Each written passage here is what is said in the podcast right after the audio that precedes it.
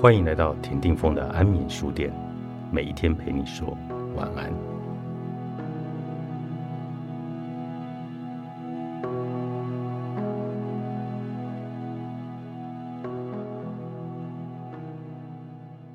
只赚不赔的赌局，你愿意参加吗？你走在街上，有个人朝你走过来，并说：“我考你一道冷知识，如果你答对了，我给你十块钱。”你满心的狐疑，要是错了呢？换我欠你十块钱吗？不会，我只是很喜欢冷知识测验。如果有人正确的回答我的问题，用钱奖励别人会让我开心。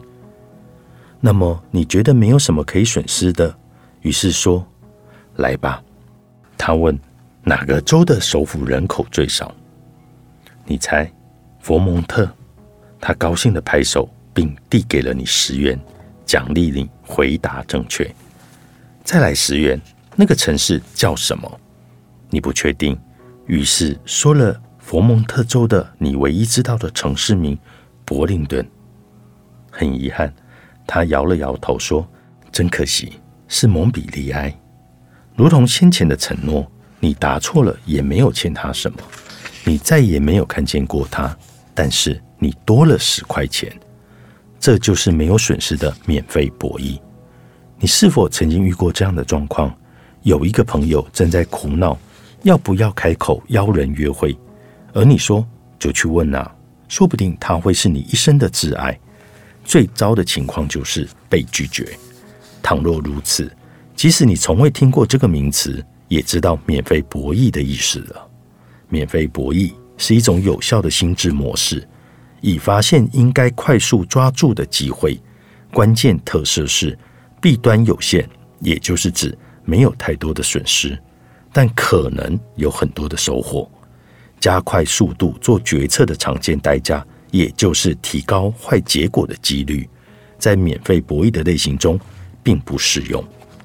免费博弈就是指某个处境中的优缺点的不对称，潜在的损失其实微不足道。那么你就可以问自己以下的问题，找出缺点微乎其微的决策。一、可能发生的最糟状况是什么？二、可能结果不如意，我会比决策前更糟吗？如果可能发生最糟的情况不算太糟，或者是结果不如意，你也不会比以前更糟，那么这项决策就符合免费博弈类型，可以加快决策的速度。因为牺牲准确的代价很有限，任何决策显然有一定的代价，即便代价微小到只是花时间回答冷知识达人的问题。免费博弈并不在于寻找零潜在的坏处，而是寻找某一项决策的潜在好处和坏处的不对称。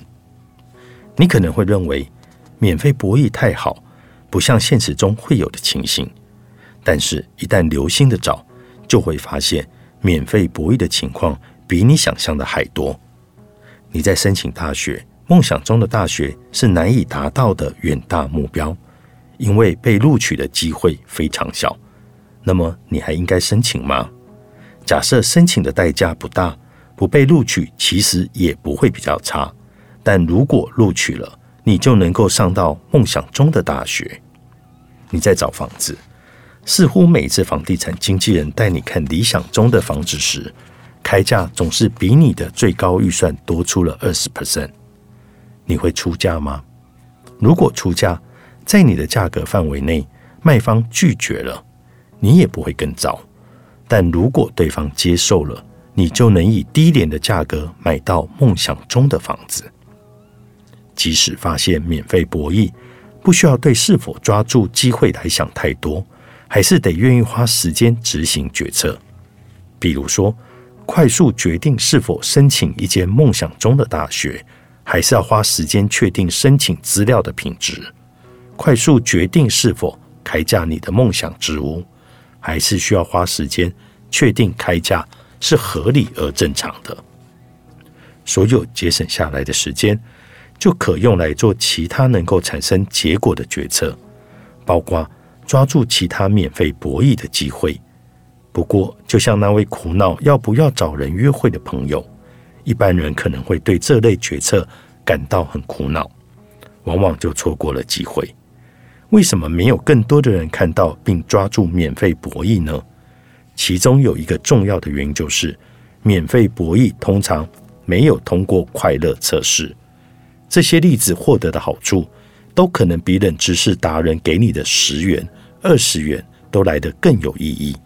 去哪里上大学和买什么样的房子都属于高影响决策，一般人可能就是因为潜在的影响，在这一类的决策中陷入了分析的瘫痪。如此一来，决策的影响就盖过了有限的缺点，更难看出自身在免费博弈的处境。人们容易忽略的是，免费博弈对快乐的潜在重大影响是一面倒的有利。高胜算决策，作者安妮·杜克，采实文化出版。